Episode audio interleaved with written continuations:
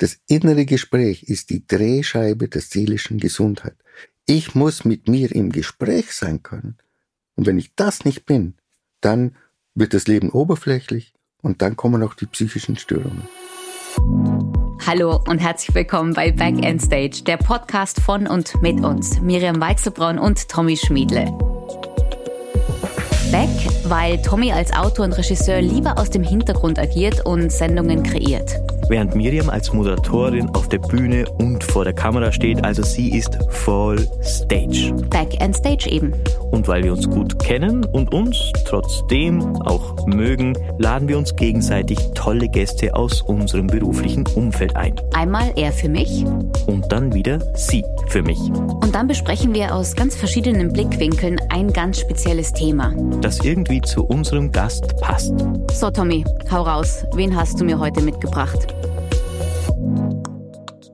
Hallo Miriam, wie geht's dir in London heute? Hallo Tommy, ich muss ehrlich sagen, ich weiß es nicht genau. Ich glaube, in Zeiten wie diesen wissen wir das alles nicht so genau. Das ist auch eigentlich eine doofe Floskel, dieses Wie geht's dir? Und jeder sagt es und keiner gibt eigentlich eine ordentliche Antwort. Na, wem sagst du das? Ich lebe in einem englischsprachigen Land.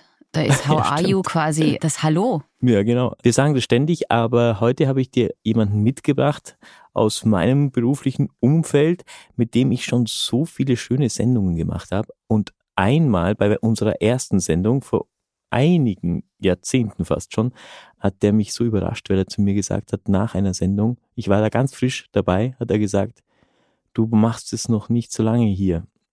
Und dann sage ich so, er hat das so auf das bezogen, dass ich mich dort nicht ganz wohl gefühlt habe. Ich war ganz frisch dort, neue Stadt. Und irgendwie hat er das sofort gemerkt, dass ich da noch nicht ganz angekommen bin. Und er hat dann noch eins draufgesetzt und hat gesagt, und du wirst es auch nicht lange machen. Uh, ja. das klingt ja fast wie eine Drohung. Ja, und ganz ehrlich, du weißt es selber, wie das ist, wenn man was verändert. Und ich habe wirklich viel verändert. Ich habe einen guten Job gekündigt damals deswegen. Und dann sagt dir das einer, so ein weiser Mann mit weißem Haar, ja, und sagt dir dann so knallhart, und der ist dann auch noch Psychotherapeut. Ui, das gibt dir dann schon zu denken, gell?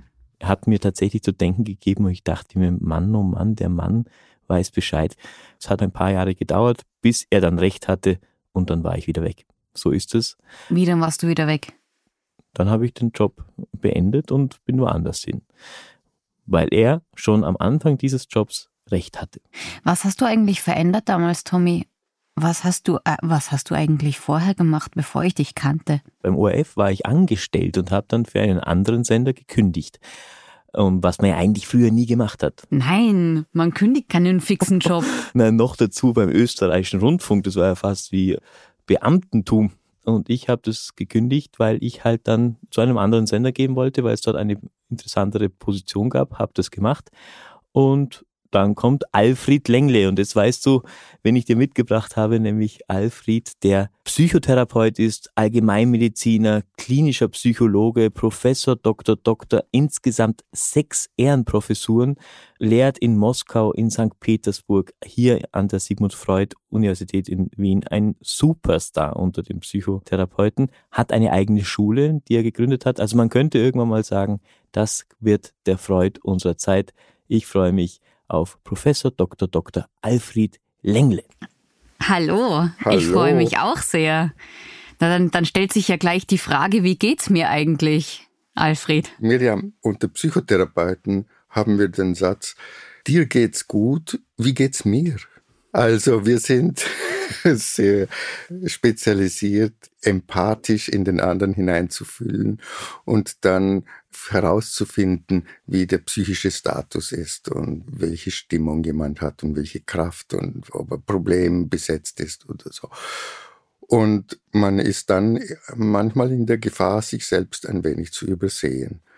Aber das versuchen wir in der Existenzanalyse ein wenig anders herumzuhalten, weil wir ja immer versuchen, von dem auszugehen, wie es mir geht in der Gegenwart des anderen, wie es bei mir ankommt, was der andere sagt, wie er ausschaut, wie er sich verhält. Und wir schauen sehr auf unser eigenes Gespür und entnehmen daraus, wie es dem anderen geht. Also zum Beispiel dem Tommy, der damals noch ganz jung diese Sendung geleitet hatte und auf mich schon so wirkte, dass er ein großes kreatives Potenzial hat, das sich schwer in so einer Anstellung richtig eingliedern kann. Der brauchte einen größeren Topf, um sich entfalten zu können. Und das habe ich irgendwie gleich einmal gespürt, so wie er gesprochen hat, so mit, mit so einem großen, freien Denken, weiten Blick. Und dadurch kam mir vor, so in eine engmaschige Programmgestaltung eingebunden zu sein. Tommy, das geht eine Zeit lang, aber dann brauchst du was anderes. Jetzt hat er ja was anderes, jetzt kann er sich nicht mehr beschweren. Jetzt treffen wir uns hier alle zwei Wochen und unterhalten uns über spannende Themen. Ich glaube, ich kann dem, was du gerade gesagt hast, viel abgewinnen, dass man über sich selbst schon viel lernen kann, wenn man schauen kann, wie geht's mir in der Gegenwart von jemandem anderen. Also man ist ja immer irgendwie anders, egal mit wem man sich trifft. Ich habe das Gefühl, man kann da schon sehr viel über sich lernen. Stimmt das? Ja, wir wissen ja überhaupt nur, wer wir sind, weil wir anderen Menschen begegnen. Wie andere Menschen auf uns schauen, auf uns reagieren, das ist eine Hauptquelle der Selbstwahrnehmung, dass wir den Blick von außen über die anderen bekommen, ob sie uns mögen, ob sie mit uns zusammen sein wollen, wie häufig, äh, welche Freunde wir haben, wer, wer mit uns befreundet sein will und wie die mit uns umgehen. Das sagt sehr viel von mir. Natürlich habe ich dann auch den Blick nach innen. Also ich habe meine Stimmung oder ich bin mal grantig oder verärgert oder betrügt oder froh, heiter, lustig. Und so, das erlebe ich natürlich auch. Aber es braucht den Dialog, es braucht den anderen, um wirklich sich selbst sein zu können und auch sich selbst entwickeln zu können. Die richtigen anderen aber, oder? Also ich, ich kann mir vorstellen, es ist auch gefährlich, wenn ich mich so sehr von anderen abhängig mache, ob ich mich jetzt mag oder nicht mag, anhand wie die sich mir gegenüber verhalten, ist es nicht gefährlich, weil ich so abhängig bin dann von anderen? Ja, das ist natürlich eine Frage. Wir können abhängig werden von anderen, wenn wir selbst unsicher sind und immer darauf schauen, gefalle ich dem anderen, schätzen die mich auch, lieben die mich auch, dann mache ich mich abhängig. Aber es gibt eine tiefere Schicht im Menschsein, wo wir den anderen einfach brauchen und in dem Sinne abhängig sind, wie wir von Luft und Wasser und Nahrung abhängig sind. Das brauchen wir, um überleben zu können. Und so brauchen wir die Gemeinschaft, die Gesellschaft, andere Menschen, um überhaupt uns selbst entwickeln zu können, uns selbst sein zu können. Und durch das Geschenk, was die anderen uns geben, indem sie sich interessieren fragen, von sich erzählen, uns beschenken, werden wir uns selbst auch geschenkt.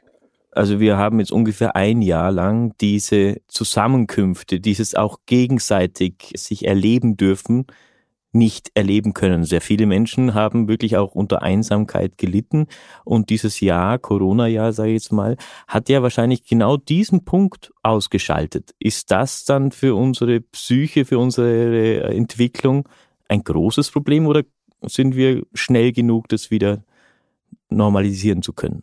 Ja, du triffst genau einen ganz zentralen Punkt in Mental Health, in der psychischen Gesundheit der Bevölkerung oder auch von mir selbst, von dir, von, von uns allen. Wenn wir nicht zum Heiligen gehen können, wenn wir uns nicht begegnen können, wenn wir nicht miteinander Sport machen können, wenn das alles so reduziert ist, wie es jetzt im vergangenen Jahr war oder zeitweise gar nicht möglich war, dann fehlt uns etwas ganz Zentrales. Wir haben zwar zum Essen, die Versorgungsketten funktionieren, aber auf dieser Ebene des Miteinander sein können, des dir in die Augen schauen können, dich in den Arm nehmen können, den Kopf an die Schulter lehnen können, sich einfach so natürlich verhalten zu können. Wenn wir das nicht haben, dann fehlt uns etwas Substanzielles. Es hat die Qualität von wie zu wenig Nahrung haben auf der psychischen Ebene. Und da kann man dann schon sich ein bisschen vereinsamt fühlen und es bewirkt natürlich ein Aufkeimen oder ein Sichtbarwerden von latenten Problemen.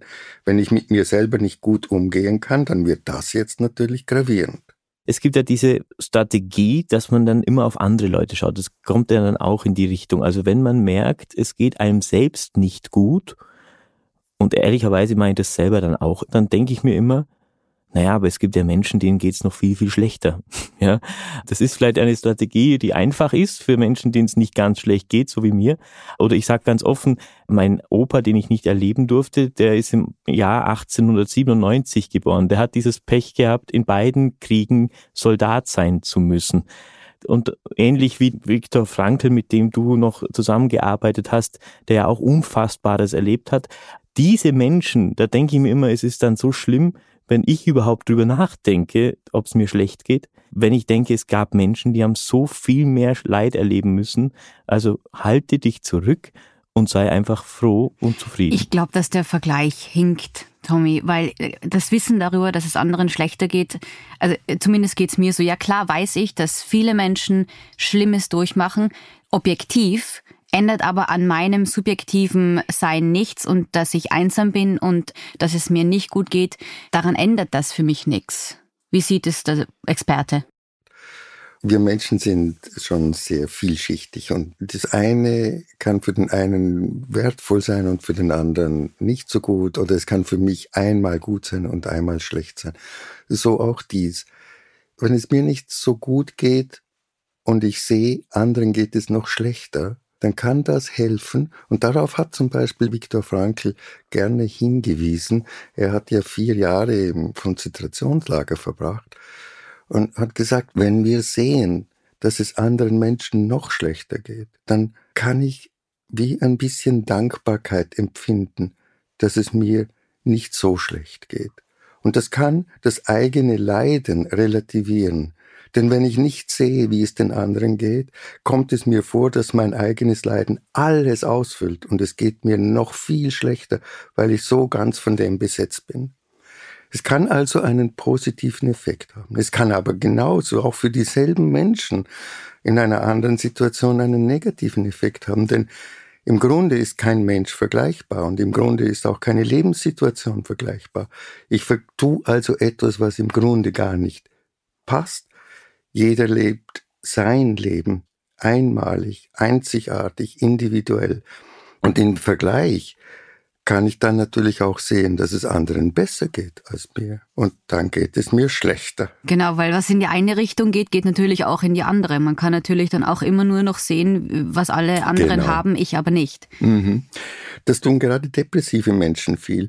Depressive Menschen vergleichen sich zu viel mit anderen und machen sich dadurch abhängig und sie schauen zu wenig auf das, was sie selber haben, auch wenn es wenig ist, aber es ist positiv, es hat einen positiven Inhalt und den übersehen sie dann, weil andere, sie sind glücklich, die sind heiter, die haben gutes Leben und ich bin der Versager, der schlechte Mensch, gerade im Vergleich mit den Menschen, die erfolgreich sind. Und Depressive vergleichen sich natürlich immer nur mit den Stars und mit den Besten und, und dadurch kommen sie immer noch schlechter heraus. Aber wie komme ich da raus? Also wie kann ich das unterbinden, dass ich mich nicht vergleiche? Durch das Leiden. Entweder merke ich mit der Zeit selbst, dass ich hier etwas mache, wodurch ich mich immer mehr beschädige, immer tiefer in den Sumpf drücke. Oder es sind Partner, Freunde, die mich darauf aufmerksam machen, die mir vielleicht sagen, ja schau mal, aber der eine, der liegt im Krankenhaus, der muss operiert werden und du kannst frei so herumgehen. Also so schlimm ist es auch. Und dann, wenn das nicht genügt, dann braucht es auch professionelle Hilfe. Da muss man den Menschen wirklich helfen, anders denken zu lernen, anders schauen zu lernen und an die schmerzlichen Gefühle herangehen, die sie belasten und die sie niederdrücken. Es gibt immer Menschen, die haben mehr, die haben Größeres, Besseres. Ja. Das kann nicht helfen auf Dauer. Das stimmt. Also ich tue das tatsächlich in schlechten Situationen. Ich habe Gott sei Dank nicht die andere Variante. Also ich habe keinen Neid. Also mir ist es völlig Weil es dir gut geht, Tommy. Ja, ja, aber natürlich, es gibt ja Menschen, denen geht es noch viel, viel besser. Und die müssen sich keine Gedanken machen und wie auch immer. Das gibt's auch. Aber Gott sei Dank habe ich diese Seite augenscheinlich nicht und deswegen möchte ich mir meinen Negativvergleich weiterhin behalten, weil mir das immer gut getan hat, wenn ich mir denke, nimm dich nicht so ernst, lass es, wenn es gibt so viele, denen ist viel Schlimmeres passiert, also reiß dich zusammen. Oh, der Lieblingssatz, reiß dich zusammen. Alfred, ich glaube nicht, dass du schon mal einer Patientin oder einem Patienten reiß dich zusammen gesagt hast, oder? Habe ich noch nie gesagt. Und das in 70 Jahren, weil der Alfred hatte gerade vor kurzem seinen 70. Geburtstag. Ja, sieht Happy man Birthday ihm nicht an. nachträglich. Dankeschön, Dankeschön. Also ich finde ja, dass mentale Gesundheit genauso gepflegt werden sollte wie körperliche. Sollte dann der Gang zum Therapeuten eigentlich so normal werden wie der Besuch im Fitnessstudio? Also auch wenn es mir gut geht, sorge ich dafür, dass es so bleibt? Ja, das sind dann Menschen, die ein besonderes Interesse haben, ihre Lebensqualität zu verbessern. Das gibt es. Ich habe immer wieder einzelne Menschen, die kommen präventiv oder die kommen zur Entwicklung der Persönlichkeit, gerade weil sie zum Beispiel Führungspositionen vorhaben einzunehmen oder, oder sich darauf vorbereiten. Und ich habe Menschen, die am Ende einer Therapie sagen, mir geht es eigentlich gut, ich habe die Ängste nicht mehr oder die Depression oder die Sucht, aber ich merke, diese Gespräche, die tun mir so gut, ich komme noch mehr an mich heran. Ich kann noch besser mich selber leben. Ich kann mehr mich sein. Und da würde ich gerne noch etwas weitermachen. Wir machen dann noch ein Jahr, zwei Gespräche, so im Abstand einmal im Monat, im Sinne der Persönlichkeitsbildung. Das wäre dann das Fitnessstudio-Vergleich, ja. Ganz genau. Also ich finde ja, weil sich immer noch Menschen teilweise schämen. Ich habe auch Freunde und Bekannte, die dann mir ganz leise sagen, ich habe jetzt einen Therapeuten und ich könnte mich nicht mehr freuen für sie, weil ich glaube, dass es völlig normal ist heutzutage, dass man, wenn man sich körperliche Hilfe sucht, dass man sich auch mentale Hilfe sucht. Ganz richtig. Die Schau vor dem Gang in die Psychotherapie oder Beratung oder Coaching, die ist aber sehr im Abnehmen begriffen. Es gibt noch Bevölkerungsschichten, wo es etwas weit ist, wo dieser Gang noch äh, beschwerlich ist, aber es gibt Bevölkerungsschichten, wo das zur Selbstverständlichkeit gehört. Ist es ein Luxus, sich um das kümmern zu können? Das ist die Frage, was ist Luxus? Ist Kunst Luxus? Ich glaube, Kunst ist Notwendigkeit. Ist Gespräch Luxus? Zum Überleben in dieser Stunde brauche ich es vielleicht nicht. Aber um überhaupt mein Leben führen zu können, brauche ich es ganz notwendig. Und darum würde ich nicht sagen, dass es Luxus ist, sondern so wie Brot Nahrung für Geist und Seele ist. Aber ist es nicht auch ein gesellschaftliches Phänomen? Die Krise, die wir jetzt durchleben, durchlebt haben oder die hoffentlich jetzt alsbald zu Ende geht, hat ja auch gezeigt, dass viele Menschen auf sich allein gestellt sein müssen. Das heißt, wir haben auch eine Gesellschaft, die sowieso schon quasi nicht mehr sehr solidarisch ist, bei uns, sage ich jetzt mal, und die vielleicht dann auch die Menschen in diese Richtung entwickeln lassen. Das heißt, der Weg zum Therapeuten kann mir aber eigentlich das Aufbauen einer Beziehung zu anderen Menschen nicht unbedingt ersetzen. Das heißt, ich bräuchte immer beides. Ich brauche gute Freunde ebenso wie einen guten Therapeuten. Das ist sehr schön gesagt. Wir brauchen wirklich beides. Und es soll nicht der Therapeut die Funktion von Freundschaften übernehmen sondern gute Freundschaften. Wir sollen wirklich einander uns anvertrauen. In einer guten Freundschaft und vor allem in einer guten partnerschaftlichen Beziehung, da erleben wir uns so hautnah, dass wir uns gar nicht entkommen können.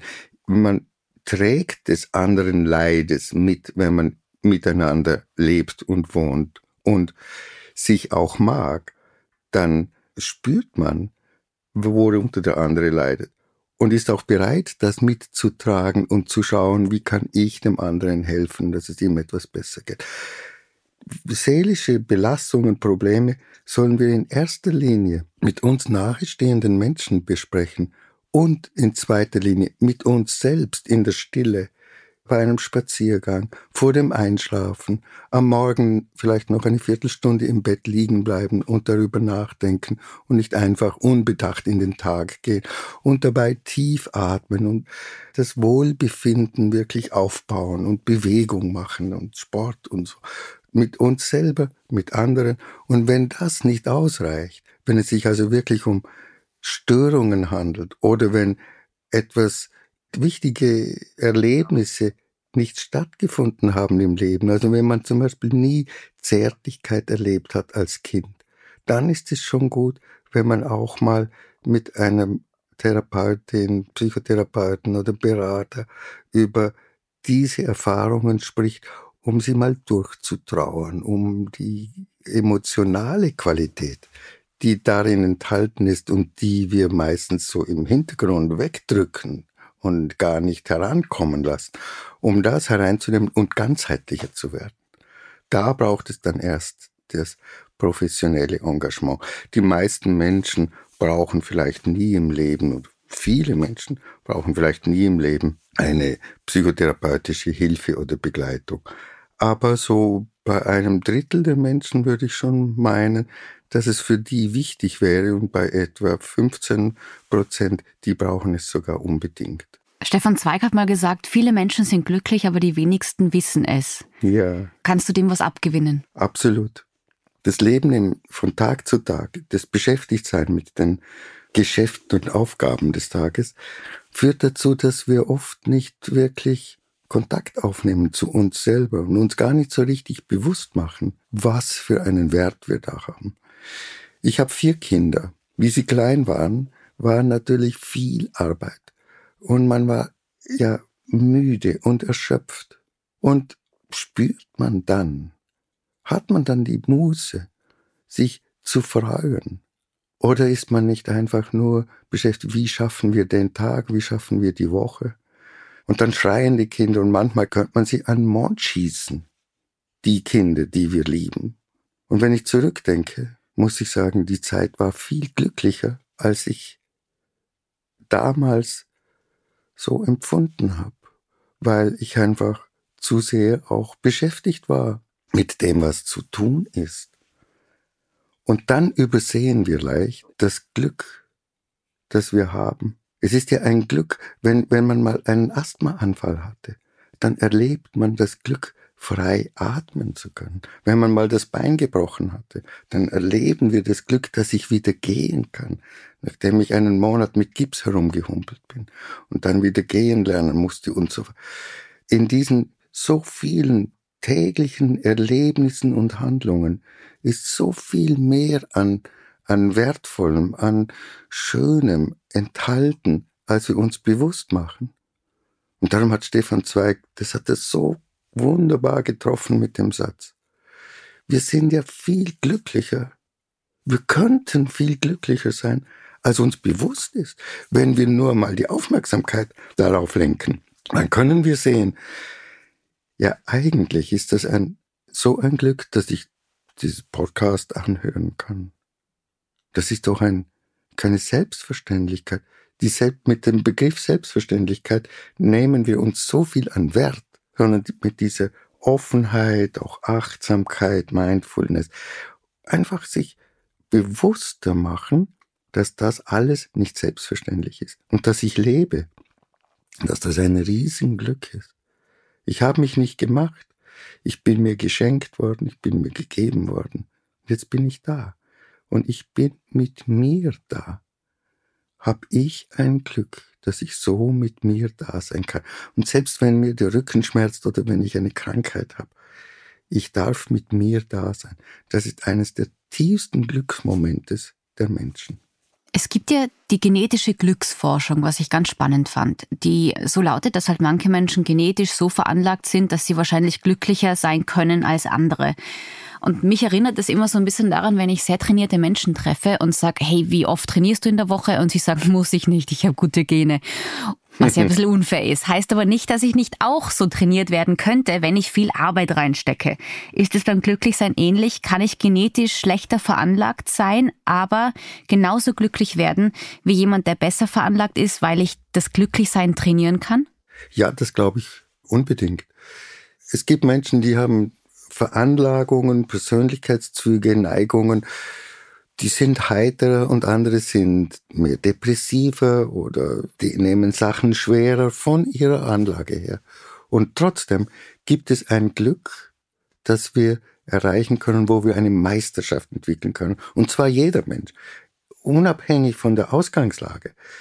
Und das besteht darin, dass wir darauf schauen und dass wir das wirklich ernst nehmen unsere Ausstattung, unsere Fähigkeit ernst nehmen, nämlich zu schauen, habe ich bei dem, was ich tue, eine innere Zustimmung? Spüre ich, ja, habe ich wirklich ein gefühltes Ja in mir, dass ich jetzt eine Suppe koche, dass ich jetzt E-Mails schreibe, dass ich joggen gehe, dass ich in die Arbeit gehe. Und wenn nicht, dass ich daran arbeite, woran es liegt, dass ich dieses Jahr nicht habe. Das können äußere Umstände sein, das können aber auch innere Umstände sein, das können Vorgeschichten sein, biografische Geschichten, die da hineinspielen. Das ist ein sehr komplexes Thema, ein sehr großes Thema. Aber der Schlüssel zum Glück, der Schlüssel zum existenziellen Glück ist so zu leben, dass ich bei dem, was ich tue, wirklich spüre, ja, ja, das ist stimmt das stimmt für mich. Diese Tätigkeit, das, was ich heute tue, diese in der Beziehung zu bleiben, in diesem, mit diesem Partner, auch wenn wir Probleme haben, daran zu arbeiten. Und Glück heißt nicht einfach nur lachen und heiter sein, sondern das existenzielle Glück ist ein tiefes Gefühl von Erfüllung. Das heißt, alles ist auch zu erarbeiten. Und ich glaube, wir sind jetzt auch schon mittendrin in deinem berühmten Strukturmodell, wenn ich das jetzt quasi als Laie so ein wenig zusammenfassen darf. Du siehst unsere Existenz wie einen Tisch. Dieser Tisch hat vier Beine und diese vier Beine sind unterschiedliche Zustände, an denen wir arbeiten können. Und ein Bein sind die Lebensumstände. Ich muss mich in diesen Lebensumständen wohlfühlen. Ich muss schauen, was kann ich verändern, um eine erfüllte Existenz zu haben. Was du eben angeschnitten hast, Tommy, wir können das Leben, also so wie ich, was ich jetzt tue und wo ich bin und wie es mir geht. Wir können dies vergleichen mit einem Tisch und sagen, diese Tischfläche, das ist das, wenn ich sage, das, was ich tue, das tue ich mit einer Stimmigkeit. Es passt für mich. Und wenn es nicht passt, ändere ich die Umstände oder arbeite an mir, woran es liegt. Oder ich mache es nicht. Ich lasse es. Ich ändere den Job. Das ist würden wir sagen, die Fläche. Aber dieses Ja, das ist eigentlich eine so komplexe Geschichte, dass eben diese Tischfläche, wie diese Tischfläche, die auf vier Beinen aufruht, und wenn ich das Ja nicht erarbeiten kann, dann kann ich mich da vertiefen und sagen, woran liegt es? Liegt es daran, dass die Umstände es mir so schwer machen? Dass ich einfach merke, das ist mir zu viel, da komme ich an die Grenzen, die Kraft habe ich nicht, die Zeit habe ich nicht, die Möglichkeiten habe ich nicht. Unter den Arbeitsbedingungen, da kann man nur noch Burnout kriegen. Dann passt die eine Dimension nicht, das eine Tischbein nicht. Oder ich kann erleben, dass das zweite nicht passt, nämlich, dass es einfach keinen Wert hat. Ich sehe, es juckt mich nicht. Ich krieg da den Job Wozu soll ich schauen, dass wir eine zweistellige Performance erreichen mit unserem Unternehmen? Ich habe nichts davon. Für mich hat es keinen Wert. Das ist der Ehrgeiz des Chefs, der das will. Also wertlose Dinge tun, dazu gezwungen zu werden. Da vergeht einem das Jahr. Da hat man kein inneres Jahr. Da ist man nicht intrinsisch motiviert. Da ist man dagegen. Wenn ich also den Wert nicht fühle, ich muss ihn persönlich fühlen, von dem, was ich tue, werde ich kein Ja haben auf der Tischfläche. Also ich muss es können und ich muss es mögen. Und dann gibt's ja noch das dritte Bein, das quasi auch die Freiheit des Menschen wir als Individualisten sagen, reinnehmen, dass man sagt, ich muss es so gestalten, mein Leben, dass ich meine Freiheit, du hast es damals bei mir erkannt, ohne dass ich es wusste. Und ich bin noch nie bei dir auf der Couch gelegen, sondern das war im Lokal danach. Und du hast es sofort erkannt und hast gesagt, dieser Mann braucht seine Freiheiten, weil sonst wird es nichts. Ja, weder dort noch dort. Und das ist wahrscheinlich dann mein Bein. Das ist das dritte. Das dritte Tischbein, da geht es darum, dass ich ich selber sein kann, dass ich mein eigenes verwirklichen kann, realisieren kann, das, was mich interessiert, was mir wichtig ist, wo ich die Begabungen habe, dem nachgehen kann und auch sehe, was dem anderen wichtig ist und dass wir da in der Begegnung zusammenkommen. Also, wenn ich nicht ich sein kann bei dem, was ich tue, wenn ich mich verliere, wenn ich gezwungen werde, wenn ich nicht frei sein kann, wird es kein Ja geben auf der Tischfläche. Also ich muss es können, muss Fähigkeiten haben, um mit der Realität zurechtzukommen. Man muss es lieben, ich muss es mögen und es muss mir auch entsprechen, so dass ich sagen kann, ja, das darf ich tun, da kann ich dahinter stehen, das kann ich verantworten, da kann ich meine Freiheit leben, da komme ich zum Blühen, da kommen meine Begabungen heraus. Das ist das Dritte. Wenn das nicht kommt, gibt's kein Ja auf der Tischfläche. Was soll ich denn tun? Wofür soll ich leben? Wofür lebe ich? Welchen Sinn hat es? Entsteht da etwas Wertvolles? Das ist das vierte Tischbein.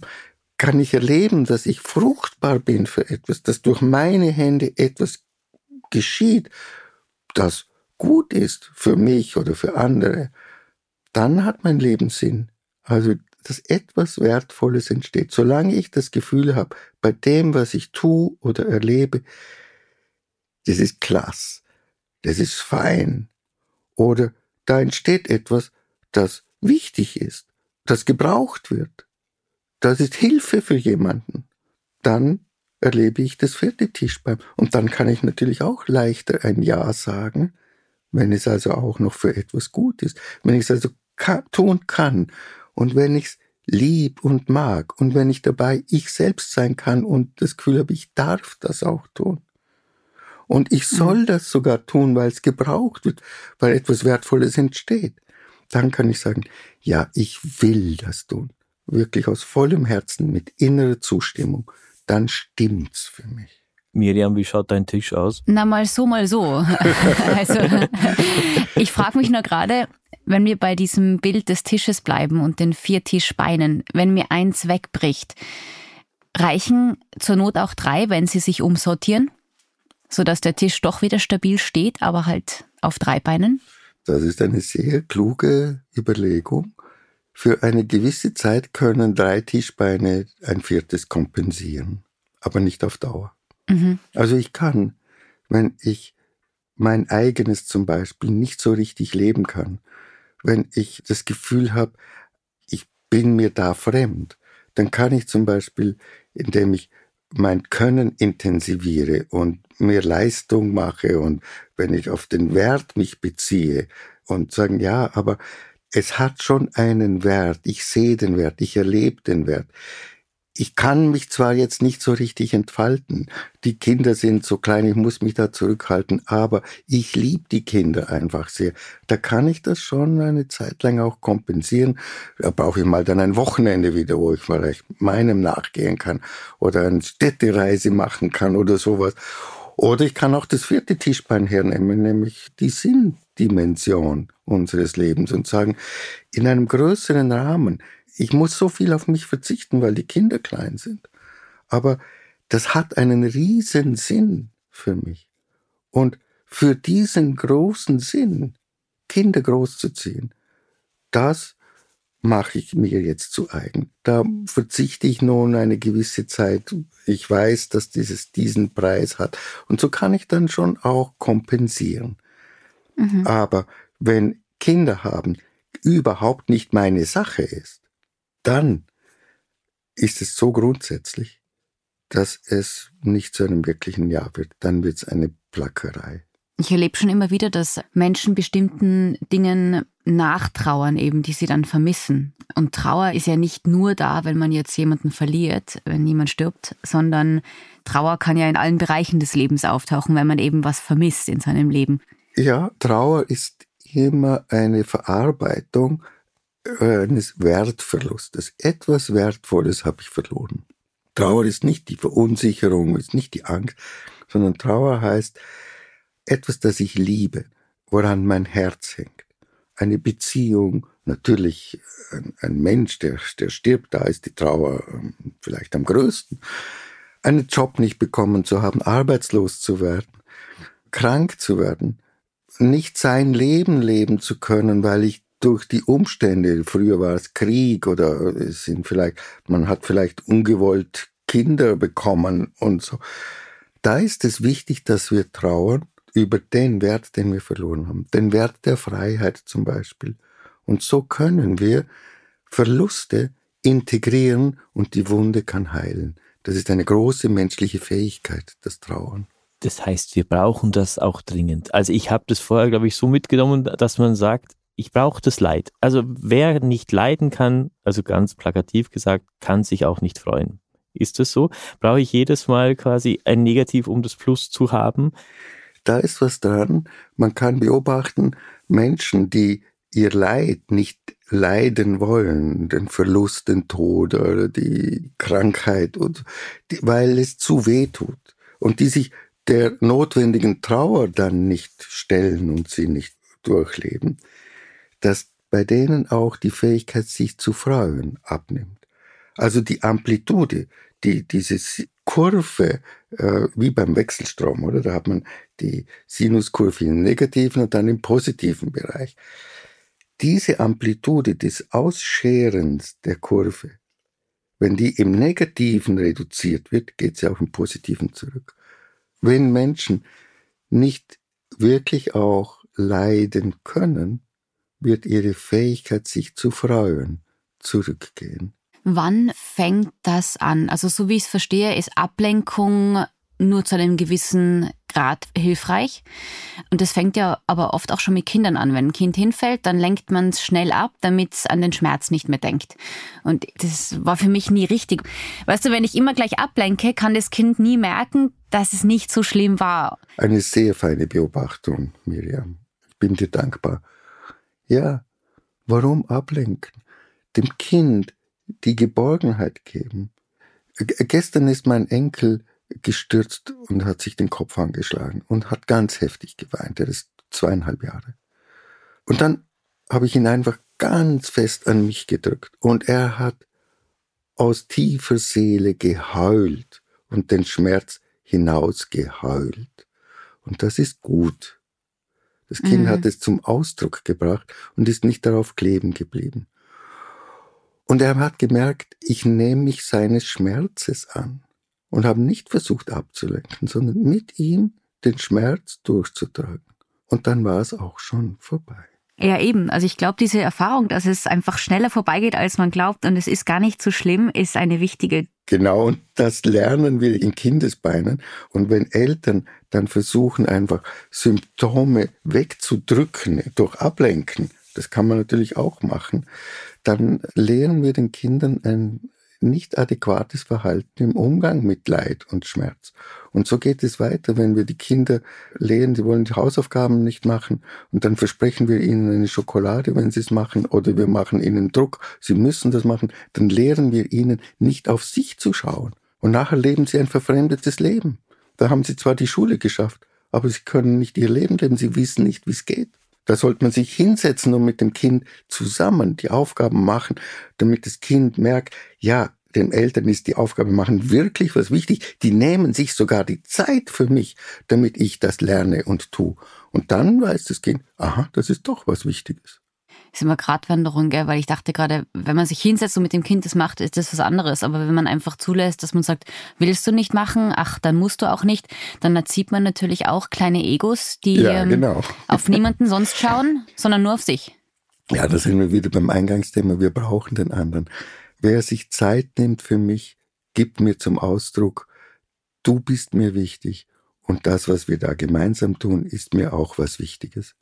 Und das berührt das Kind. Und in dem kann das Kind zu sich heranwachsen und aus sich heraus dann auch entdecken. Nein, Klavierspielen, Papa oder Mama hat sich jetzt oft daneben gesetzt oder mit mir gemacht oder sich Zeit genommen, aber es kommt mir nicht und dann lasse ich es. Oder mhm. ich entdecke, naja, das hat doch was sehr Schönes. Und allein in der Beziehung sein zu können mit den Eltern zu dem Thema, ist schon wieder ein Wert. Also Zeit investieren in andere, in die Beziehungen, aber auch in die Beziehung zu sich selbst. Ja. Siehst du da jetzt auch eine Chance? Weil jetzt haben wir, wie gesagt, dieses Jahr und viele Leute hatten ja auch viel Zeit. Sie hatten viel Zeit. In erster Linie haben wahrscheinlich die meisten Menschen sich mit Sorgen beschäftigt. Viele Menschen haben wahrscheinlich Sorgen entdeckt, die sie noch gar nicht hatten. Auch finanziell ist ja auch ein Riesenproblem natürlich. Siehst du da auch irgendwo eine Chance, dass man sagt, ja, also natürlich ist das keine gute Zeit und viel Leid und wenn wir es schon vorher gehabt haben, man kann mit dem Leid aber auch, kann man es auch umdrehen und vielleicht dann positiv sehen. Vielleicht, wenn es jetzt wieder besser wird, wenn die Zeit vorbei ist. Das glaube ich nicht. Ich auch nicht.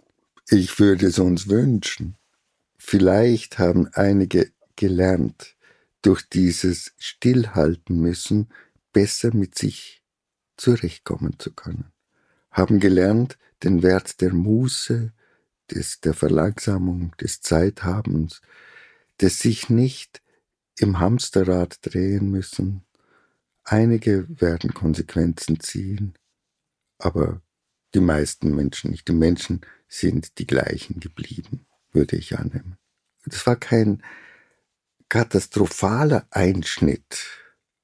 Es ist ja nicht wirklich eine Krise, nicht einmal das, sondern es ist nur eine Verlangsamung und ein Umdenken, eine ungewohnte Situation, die allerdings natürlich einzelne Menschen und Berufsgruppen sehr hart trifft und getroffen hat. Dort ist es wirklich kritisch. Das gibt es. Aber die Großzahl der Bevölkerung ist nicht so hart getroffen worden, sondern ist eigentlich sehr sanft und gut aufgefangen worden. Und sie hatten jetzt nur mehr mit sich selber zu tun. Und das soll eine Krise sein, wenn ich auf mich zurückgeworfen bin und mich nicht einfach nur immer so schnell ablenken kann und irgendwo hinfahren kann, sondern jetzt mal vor Ort bin und in den vier Wänden oder auf einen Spaziergängen bin und mit mir nun rede. Es gibt viele Menschen, denen ich begegne, mit denen ich zu tun habe, die sagen, ich bin ein psychischer Krisengewinner, weil ich wirklich nun Anleitung hatte, äußeren Zwang hatte, mich mal mehr mit mir zu befassen. Natürlich wirft das auch Probleme auf. Wenn ich latente Probleme habe, die kommen natürlich. Die Ängstlichkeit kann wachsen, die Depressivität, der Verlust an Kontakten, das kann schon auch ein, äh, wirklich was bedeuten, ein, ein Verlust, obwohl ich ja den Kontakt mit mir trotzdem habe. Ich glaube, damit haben halt dann auch oft ältere Menschen jetzt zu hadern, weil die verlieren wirklich Lebenszeit. Die Familie nicht zu sehen, die Enkel ja. nicht zu sehen. Das sehe ich dann schon als Krise. Ich habe es im privaten Umfeld gesehen, einfach diesen Kontakt zu verlieren und mit sich alleine zu Hause zu sein und zu merken, ich bin alt, ich verliere Lebenszeit hier jetzt gerade, wichtige, wertvolle Zeit mit Menschen, die ich liebe. Ich finde es unfassbar traurig, wenn ich an das denke und an diese Menschen denke gerade. Mhm. Und ich würde diesen Menschen sagen, ja, du hast jetzt nicht den Kontakt wie du sonst, also man, man telefoniert, man skypt, man, man ist ja heute trotzdem sehr gut verbunden und kann sehr schöne Gespräche auch führen über diese Medien. Aber du hast den Kontakt jetzt nicht so wie gewohnt. Du bist trotzdem informiert und bist im Gespräch mit den Menschen, die du gerne hast. Und du bist jetzt mehr mit dir. Und das ist eigentlich nicht unfassbar traurig, sondern das ist etwas, was wir vielleicht zu wenig gelernt haben und was wir in dieser Zeit lernen könnten. Es wird zu wenig darauf hingewiesen, dass das eine Chance war in der Pandemiezeit oder vielleicht noch ist, weil bis wir alle Mutanten überstanden haben. Wer weiß, wie lange das geht. Aber ich kann viel mehr mit mir im inneren Gespräch sein. Und wisst ihr, das innere Gespräch ist die Drehscheibe der seelischen Gesundheit. Wenn ich mit mir gut sprechen kann, dann kann ich die Informationen, dann kann ich die Belastung, dann kann ich sie verarbeiten.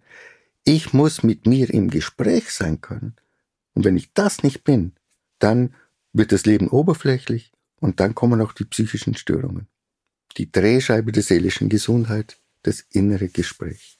Ich mit mir. Ich finde, es hat uns allen was gebracht. Also mir dieses Tischmodell und ich bin sicher jemand, der immer skeptisch ist und groß und vielleicht auch denkt, ja, brauche ich das, brauche ich das nicht. Aber dieses Tischmodell, finde ich, ehrlicherweise ist auch so gut zugänglich. Ich finde es spannend, wenn man Alfred Lengle googelt, hat man das Gefühl, dass man auf alle großen Fragen des Lebens wie was ist der Sinn des Lebens, wer bin ich, was ist Glück, man bekommt darauf eine Antwort, weil normalerweise, wenn man mit Therapeutinnen oder Therapeuten spricht, dann stellen die ganz, ganz viele Fragen und erwarten dann, dass man selber die Antwort liefert. Aber diesmal war das anders. Ich habe doch ein paar Antworten bekommen. Dankeschön, Alfred. Ja, danke Miriam für eure, deine und Tommys Offenheit und auch persönliche Einblicke, die ihr auch gegeben habt und euch nicht gescheut hat. Das hat unser Gespräch bereichert. Danke vielmals. Vielen Dank, Alfred Lengle. Ich würde gerne noch eines sagen, und zwar, dass wir alle an irgendeinem Zeitpunkt in unserem Leben mit mentaler Gesundheit Probleme haben. Und es ist total okay, wenn es uns nicht okay geht. Und wenn wir Probleme haben und wenn wir mit all dem, was auf uns einprasselt, nicht klarkommen. Und wir müssen auch nicht alleine damit klarkommen. Also wenn es euch nicht gut geht, wenn ihr Hilfe braucht, holt euch die auch. Es gibt diese Hilfe, redet mit Menschen, ihr müsst euch nicht dafür schämen. Es ist kein Stigma, wenn es einem nicht gut geht. Also holt euch diese Hilfe bitte, sie ist da. Und an dieser Stelle sind vielleicht auch die Therapeuten der Gesellschaft für Logotherapie und Existenzanalyse zu empfehlen. Die haben wirklich ein umfassendes Angebot an Hilfeleistungen und die findet ihr unter www.existenzanalyse.at. Einfach mal draufklicken, dort gibt es sehr, sehr viele gute Leute. Das war Back End Stage von Miriam Weichselbraun und Tommy Schmiedle. Wir freuen uns, wenn ihr unseren Podcast abonniert und uns vielleicht sogar eine nette Bewertung hinterlasst. Und falls ihr Lust habt, verratet uns doch in den Apple-Kommentaren, welchen Gast wir uns für euch einmal einladen sollten. Wir freuen uns auf die Vorschläge und wenn ihr beim nächsten Mal wieder mit dabei seid. Bye bye und Baba von Miriam aus London und Tommy from Austria.